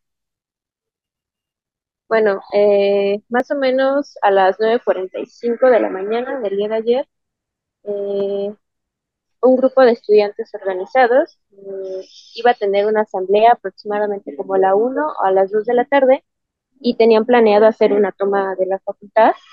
Esto por, para darle también un seguimiento a los casos de género de las denuncias que ha habido a lo largo del semestre y también para que se les cumpla su pliego petitorio, ¿no? Porque la mayoría de facultades y de planteles de la universidad han tenido demandas muy puntuales respecto a la violencia que se ha venido sufriendo, ¿no? Pero en este caso eh, fue muy puntual sobre, sobre la violencia de género y sí había un grupo de encapuchados que era estudiantes y bueno, en, Aquí también la universidad sacó un comunicado y dijo que, que las acciones que tuvieron fue como para impedir el segundo informe de, labores del director de la facultad. Entonces se dio el ataque por RIL, porque fue un ataque por RIL, se identificó que fue un grupo de choque eh, identificado como los búfalos, y los estudiantes comentaban que los empezaron a, amedrentar con combates, con palos de metal, los empezaron a golpear, ¿no? Entonces hubo una resistencia por parte de los mismos estudiantes que se estaban manifestando y pudieron eh, defenderse y agarrar a dos de estos agresores, los cuales fueron detenidos también por las eh, autoridades de la universidad. Eh, pasaron los hechos, cerraron las instalaciones de, la Facultad de Contaduría y entonces empezaron a hacer llamados a, las demás a los demás estudiantes de diversos planteles para que hicieran un aformamiento en la facultad. Muchos de nosotros acudimos a ese llamado, pero ya se encontraban las instalaciones cerradas y entonces lo que hicimos fue esperar afuera del estacionamiento a lo que vimos salir una, una patrulla de vigilancia con una camioneta pick-up en donde se tiene registro que se sacaron a dos de los estudiantes que fueron agredidos. Tres estudiantes que posteriormente fueron remitidos al MP. Eh, en ese momento no tuvimos como mucha información. Hasta aproximadamente, yo creo, las 3 de la tarde, que nos empezamos a organizar en nuestras correspondientes eh, facultades. Ya hicimos llamados de asamblea, filosofía, ciencias, la Facultad de Ciencias Políticas y Sociales y Economía hicieron llamados a asambleas para organizarnos y saber qué íbamos a hacer. Entonces, eh, nos organizamos y una de las propuestas fue ir al MP que la facultad decía al cual habían llevado a, los estudiantes. Creo que era al MP de Coyoacán, y la manifestación se planteó para las 5 de la tarde. Después de habernos organizado en nuestras facultades, sacamos una pequeña marcha y fuimos a las instalaciones del MP. Llegando allá, eh, estas instalaciones están cerradas por remodelación, entonces era imposible que nuestros compañeros estuviesen ahí. Se hizo una manifestación en la avenida Miguel Ángel de Quevedo, se cerró para exigir que nos dieran información de dónde estaban eh, los compañeros que teníamos como desaparecidos. Y se nos dijo que se encontraban en el MP de Culhuacán, en el COI 3. Entonces muchos de nosotros fuimos a marchar hasta allá para que se nos dijera dónde, dónde estaban. Y la única respuesta que obtuvimos, más o menos se llegó como a las nueve de la noche, fue que apenas habían pasado nueve horas de afectivas en la, y entonces todavía tenemos que esperar eh, más tiempo para que se nos diera información, un total de 48 horas. Y lo que nos comentaban es que estos dos estudiantes fueron entregados por Vigilancia UNAM a los policías a las afueras de CEU. Y hasta el momento no se ha tenido un contacto directo con los compañeros que están en el MP.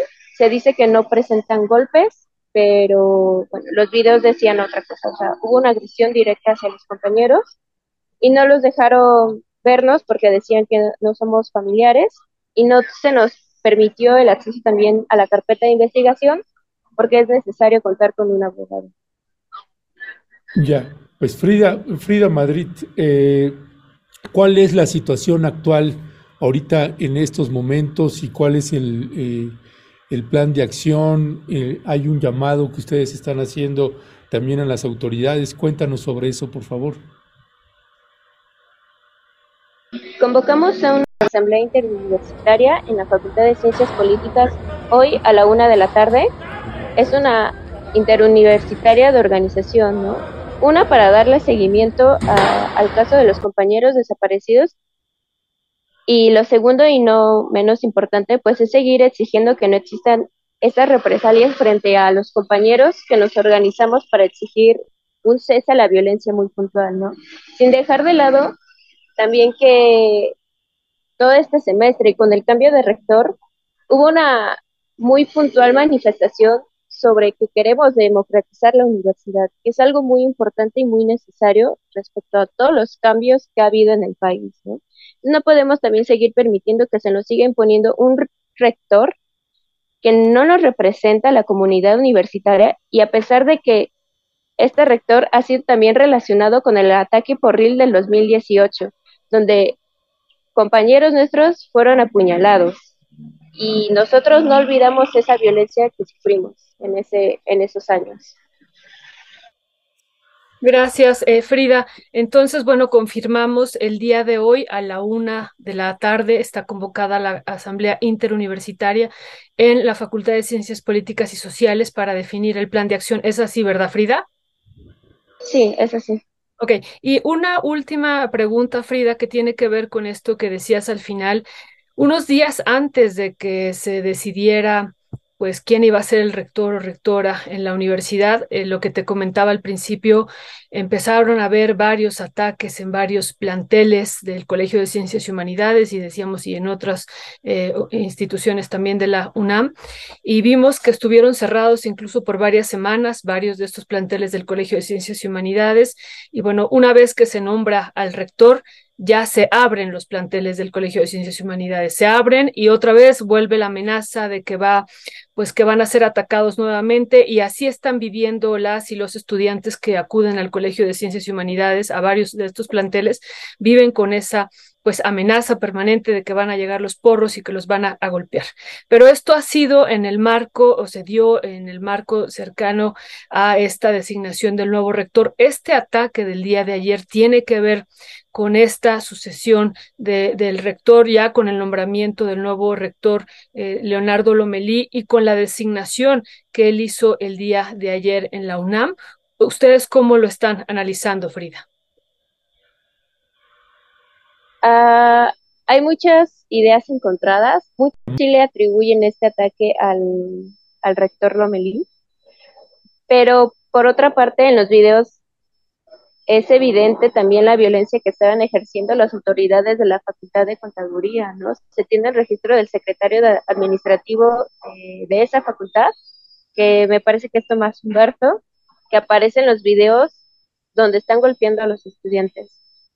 Entonces, queda claro de que hay una participación de las autoridades en este tipo de agresiones y porque tienen a compañeros nuestros retenidos y no nos saben dar respuesta y porque en sus comunicados también nos dicen que los llevaron a una fiscalía cuando no es verdad que están en esa fiscalía porque pues está cerrada, ¿no?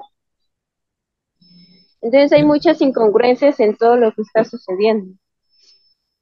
Ya, pues Frida, este, te agradecemos muchísimo, Frida, que nos hayas tomado la, llamada Frida Madrid de la Facultad de Ciencias y Humanidades, pues seguimos al habla, estamos pues, pues pendientes de lo que esté sucediendo ahí y por favor sientan ustedes, la, siéntanse en la confianza de contar con este espacio para lo que sea eh, útil para ustedes, pues tienen, los micro, tienen, tienen ustedes los micrófonos abiertos con nosotras y nosotros.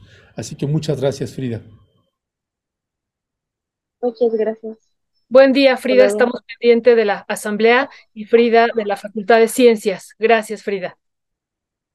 Gracias a ustedes. Hasta luego. Hasta luego. Pues me, gustó, ¿no? Porque una explicación muy puntual de lo que está sucediendo, este, Violeta, y creo que nos da pistas, eh, algunas pistas, aunque sí, sí está eh, llamando mucho la atención. Tengo, tengo la impresión que es más bien como una escalada, ¿no? Eh, como desestabilizar al nuevo rector. No sé si vaya por ahí o no. Habrá que buscar y tener más elementos sobre el punto, pero pues sí, es muy, eh, pues no creo que sea casual que recién ingresa el rector y empiezan, pues apenas si se está sentando en la silla, Violeta prácticamente, y ya le empiezan a querer desestabilizar la UNAM, ¿no? Sí, claro, Ernesto, pero si, si nos damos cuenta, hay varias lecturas, como dice Frida, ¿no? Lo que yo entendí de lo que nos compartía Frida es que la interpretación que tiene una parte de la asamblea, y ya también la estaremos buscando y buscando a otros y a otras compañeras después de esta asamblea interuniversitaria que se, se dé el día de hoy, es que esto viene desde la propia rectoría. Y también hay otras lecturas que dicen que es en contra de la rectoría y de alguien que no quería que llegara a ser rector, Leonardo Lomelí. Entonces, sobre todo en el contexto del día de ayer, de, él sigue con este proceso de nombramientos de sus nuevos y nuevas funcionarios, Ernesto.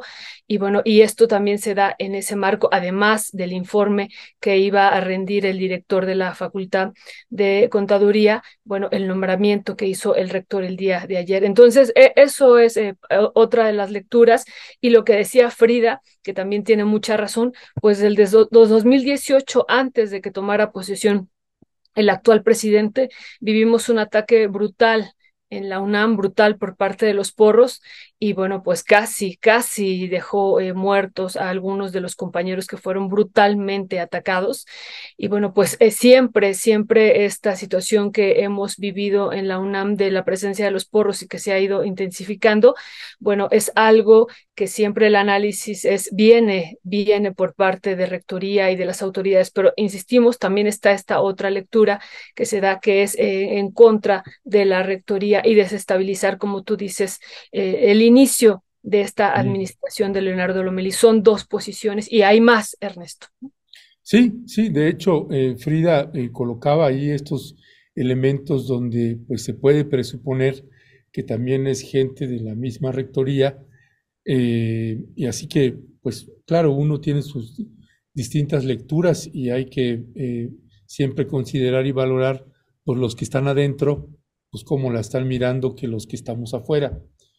Y los que están adentro también tienen esta otra visión, ¿no? De que es en contra de Leonardo Lomelí y también otros que dicen como Frida que es la propia rectoría, o sea, es que son estas eh, múltiples lecturas. Y hay más y me parece que pues que sí hay que abrir, como tú dices, el espacio y que este espacio está abierto también a las diferentes visiones, Ernesto, pero bueno, algo que urge es detener este ataque horrible y que insistimos que han provocado, por ejemplo, llegaron a CCH Azcapotzalco y pues llegaron a aventar bombas Molotov, ¿no? Antes de que fuera el proceso de sucesión de rectoría. Y eso, Ernesto, pues también hay varias, eh, eh, pues, profesoras con quemaduras de tercer grado, eh, de segundo grado, y bueno, difícil, Ernesto, lo que se está viviendo también en la UNAM. Pues sí, y son, son las distintas lecturas, ojalá y se ponga atención en eso y haya una intervención mucho más importante, me parece, Violeta, que, bueno, yo sí tengo la impresión, y es muy a título personal, eh, pues que al último que le conviene que haya esta desestabilización es al que está entrando en la rectoría. Este, por eso no creo que venga de ahí, esa es mi apreciación personal. Em, pero bueno, vamos a, vamos a escuchar, hay que abrir los micrófonos para escuchar los otros ángulos y miradas, como bien señalas, Violeta. Eh, lo que sí nos queda clarísimo es que en los SHs y en las distintas facultades, pues algo, algo muy malo está sucediendo ahí y si no se hace algo importante, fuerte y no se le da una atención adecuada, pues puede esto eh, terminar en unas historias que no queremos escuchar y que no queremos que sucedan dentro de las universidades. Pues caray, Violeta, o sea, pues se va a estudiar, ¿no? Y cuando hay luchas estudiantiles, pues ojalá fueran las de hace algunas décadas. Me parece que aquí hay una naturaleza distinta a como, por ejemplo, cuando te tocó a ti estar en las luchas estudiantiles, me parece que aquí hay otros niveles de perversidad y de gente ajena a la universidad también que empieza a generar una serie de problemas pues importantes que ojalá, ojalá se puedan acotar, Violeta. Sí, Ernesto, pues hay, hay, muchas cosas ahí de fondo, muchísimas, y que bueno, pues hay que irle entrando muy duras algunas de ellas y que pues bueno, hay que ir, eh, por ejemplo, esta situación eh, que hay denuncias que también, pues, eh, y que se tiene que seguir el caso, me, parece importante de la venta de drogas y de muchas otras cosas ahí imbricadas, Ernesto, que me parecen que, pues sí, deben de ser urgentemente atendidas ya por este nuevo rector, Ernesto. Ya, pues sí, así es, así es, Violeta. Pues si te parece, vamos a pasar a nuestra siguiente entrevista. No sé, nada más me avisas cómo están tus tiempos. Este, sí, sí, a las once y media tengo que volar. Ya sabes, ya tengo mi escoba, como siempre les digo aquí, lista para volar. Entonces, bueno, tengo unos minutitos nada más. Pues es que nos quedamos, Violeta, con la duda ahí. Veíamos eh, precisamente a Alejandro Ruiz, que estaba ayer con esta brillante intelectual Gloria Álvarez y le tocó hacer la cobertura ahí a Alejandro Ruiz y pues claro que estamos pues que nos cuente cómo fue ahí porque vimos ahí algunos videitos que circularon también ahí en redes, en fin, hubo un poco de todo. La nota que titulan en pie de página con este trabajo periodístico de Alejandro Ruiz es Salinas Pliego y Gloria Álvarez, el libre mercado en la televisión. Cuéntanos, cuéntanos Alejandro, ¿cómo fue ayer? ¿Qué tal, Ernesto, Violeta, a la audiencia de Momentum? Pues sí, fue ayer un día, eh, me, daba risa porque fue como un día típico en CEU, ¿no? La ultraderecha hablando en la Facultad de Derecho, ¿no? Eh, haciendo este discurso de Gloria Álvarez por el libre mercado, la Facultad de Contaduría un paro y pues la UNAM, los estudiantes ni enterados de lo que estaba pasando básicamente ahí en CEU. Y pues sí, ¿no? O sea, esta conferencia de, de, Gloria Álvarez, que en realidad era una clase privada, eh, una clase de Derecho y Economía de una materia, creo que para alumnos como de 23, 24 años, no sabría en qué grado concretamente estaban, eh, pero pues que se viralizó porque Gloria Álvarez posteó en su Twitter un video diciendo que iba a estar en la UNAM y pues bueno, ahí fuimos algunos periodistas, fue también algunas personas, algunos jóvenes eh, de la Federación Comunista Mexicana, Federación de Jóvenes Comunistas, perdón, aquí en México, quienes pues, se manifestaron durante toda la conferencia afuera de esta aula de los exiliados republicanos españoles, ¿no? De un aula en la Facultad de Derecho habilitada para, para practicar juicios orales. Y pues Gloria Álvarez desde ahí pues lanzó el discurso que creo que es el de costumbre. Digo, yo no la veo casi nunca, creo que mucha de la audiencia tampoco ha de estar pendiente de sus canales, de sus discursos, pero pues es un discurso muy, muy libertario en este rollo de que se creen libertarios las personas que defienden al libre mercado, ¿no? Eh, o sea, hace un discurso enfocado en decir que el Estado, como una figura intermediaria, eh, debería desaparecer para que el mercado regule solo los aspectos de la vida social, económica y, política, ¿no?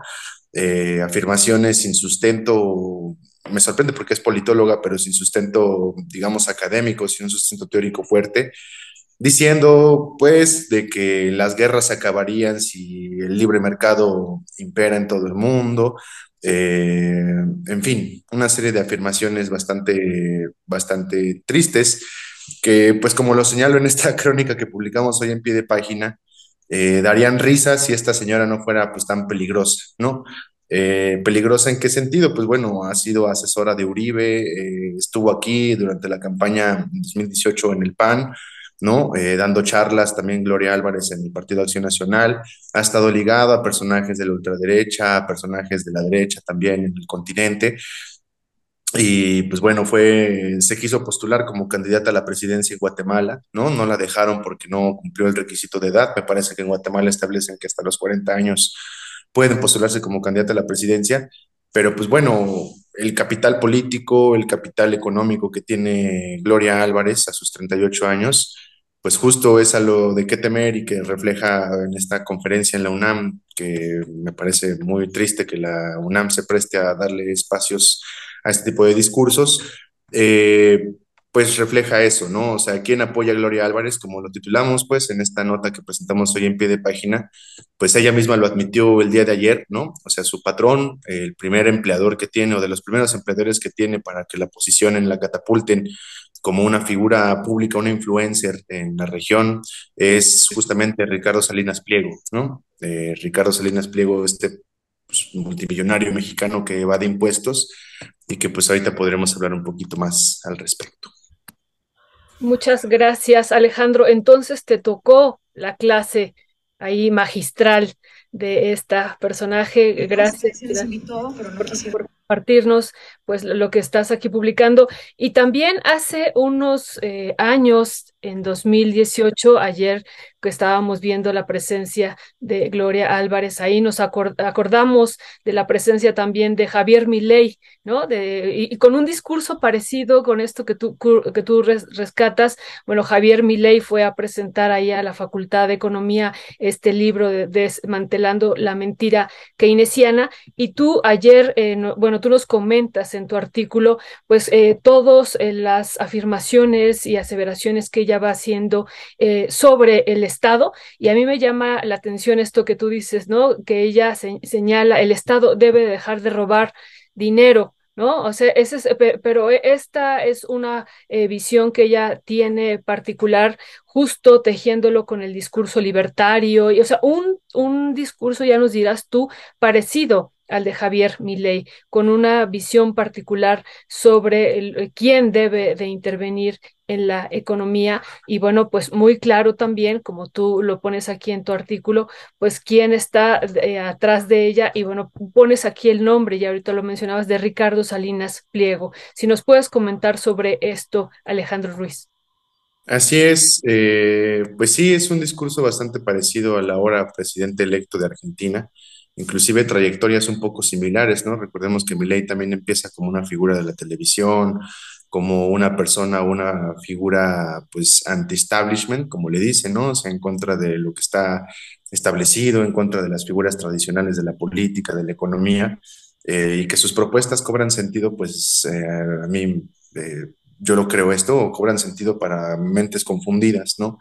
Eh, justamente en esta ausencia de proyectos políticos y horizontes políticos, estos discursos cobran sentido pues en gente que busca alternativas y cree que esto es lo más radical cuando en realidad es perpetuar justamente el sistema de explotación que nos tiene como estamos eh, en muchas partes del mundo y particularmente aquí en la región, ¿no?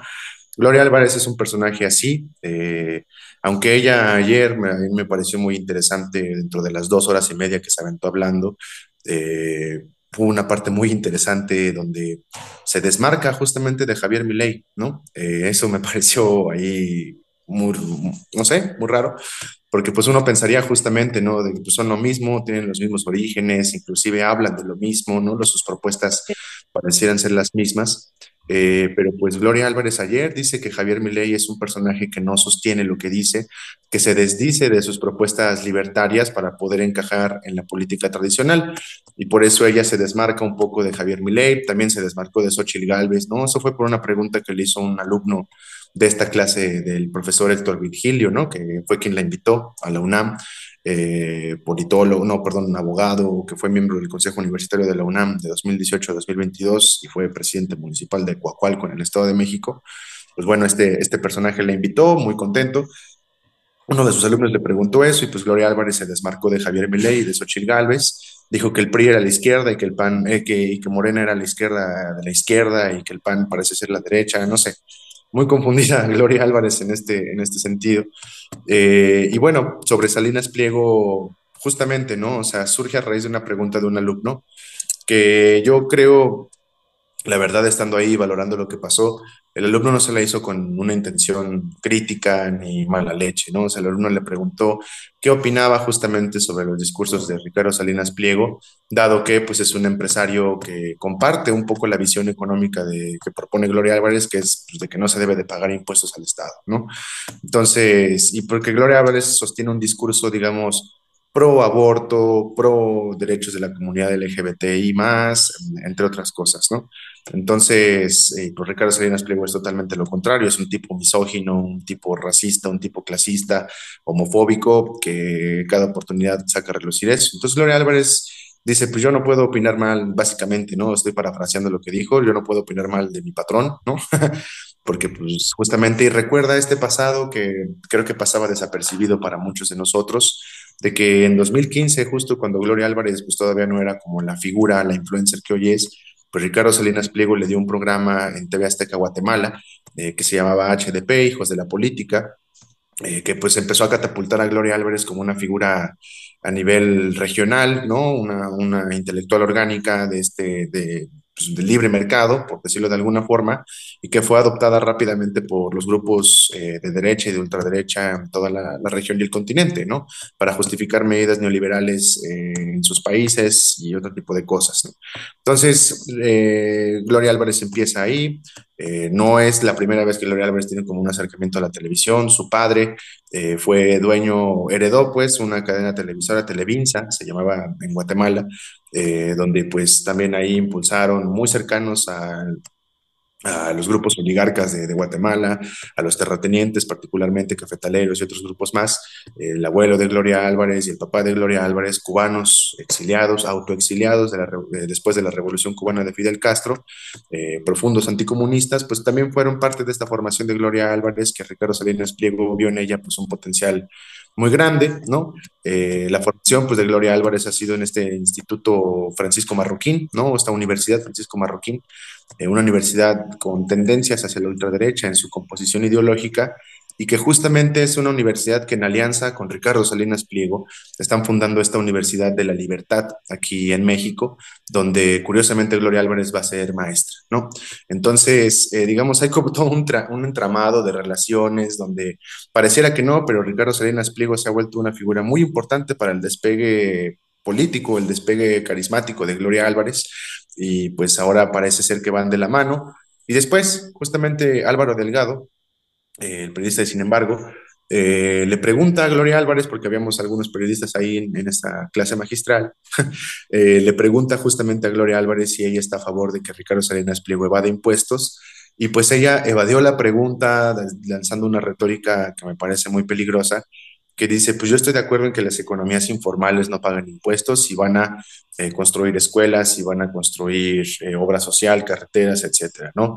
Yo creo que a lo que se le olvida Gloria Álvarez es de que pues, Ricardo Salinas Pliego no es ninguna economía informal, informal son sus cuentas ante Hacienda y ante Estados Unidos, eh, pero pues es una empresa que inclusive tiene una concesión aquí en México para poder operar esta televisora TV Azteca, pues bueno, ¿no? Entonces, eso fue básicamente lo que pasó el día de ayer. Pues vaya, vaya personaje. ¿Y cómo, cómo dices que se llama la, la, el proyecto o la Escuela de la Libertad? La Universidad de la Libertad está en Miguel Hidalgo. Ya, pues bueno, pues vaya. Voy a escribir ahí, voy a matricularme ahí. sí, va a ser, Violeta va a hacer ahí un post postdoctorado con Gloria Álvarez. Este, oye, oye, Ernesto, si me permites nada una, una pregunta, porque sé que ya vamos a cerrar eh, con Alejandro, pero alguien le preguntó sobre el partido Movimiento Semilla y sobre Bernardo Arevalo y lo que está ocurriendo en Guatemala. Sí, yo, yo le pregunté. yo ah, le pregunté bueno. Movimiento Semilla, Bernardo Arevalo, y pues bueno, o sea, Gloria Álvarez vive en las nubes, ¿no? Eh, lo que dijo ella fue de que Bernardo Arevalo es una figura que surgió de la nada y ahorita ya está aniquilado, ¿no? Eh, cosa pues, muy lejana a la realidad, porque pues Bernardo Arevalo ganó las elecciones, Movimiento Semilla ganó las elecciones, y creo que hay un balance ahí muy raro, porque pues no contempla justamente el golpe del Poder Judicial que le está dando al partido, que le está dando a todo este movimiento, eh, el pacto de corruptos, del que yo no tengo pruebas, pero tampoco tendría dudas, donde su familia pues es parte también de esa oligarquía que ha construido y amasado pues este pacto de corruptos en Guatemala y que se benefician de esto, captura del Estado, como le llaman en algunos lados, ¿no? Entonces, eh, sí, Gloria Álvarez, básicamente le pregunté como para ver qué decía, si opinaba algo distinto, pero pues no, o sea, dijo lo que se espera, ¿no? De que pues, Arevalo era alguien intrascendental en la vida de Guatemala, cosa que pues no es así. Eh, que Movimiento Semilla fue algo espontáneo y que justamente no están cumpliendo con sus demandas y que ella sí podría cumplir con sus demandas y pues obviamente todo apunta a que se va a disputar la presidencia en el siguiente periodo electoral. Esperemos que no, esperemos que algo pase, eh, que Gloria Álvarez no se apunte para esa carrera, porque, pues bueno, las lecciones que nos deja Javier Milei son de que este tipo de personajes, pues sí pueden ganar, ¿no? Y que por muy risibles que sean, pues sí son, sí son peligrosos y más con el apoyo mediático y de capital como el tercer hombre más rico de México eh, que está detrás de ella, pues sí es, es de, es de cuidado. Pues Alejandro, Alejandro Ruiz, te agradecemos muchísimo que nos hayas tomado la llamada, este recuento, dice Eduardo Carvajal. La mayoría, si no es que todos los que somos rompeviento, no estamos de acuerdo con ella, pero de eso se trata la universidad, de la Universidad de las Ideas. Se debe criticar su propuesta, no, su, no su asistencia. Eh, Rosa María Duarte, discurso como el de su patrón Salinas Pliego, señora más falsa que sus cabellos rubios. Eh, en ella Martínez Ocampo, una pregunta, ¿cuánto le habrá pagado la UNAM por haber ido a dar esa conferencia? Eh, Mayanín Jiménez es un insulto, Álvarez tiene una postura de privatización, la UNAM se supone que tiene una postura de educación popular. Eh, Tito Piano, una influencer de Guatemala empleada de Salinas Pliego no representa ningún peligro. El peligro son los que creen que es una influencer, que una influencer tiene, tiene algo que aportar a la UNAM. Este maestro debe salir de la universidad.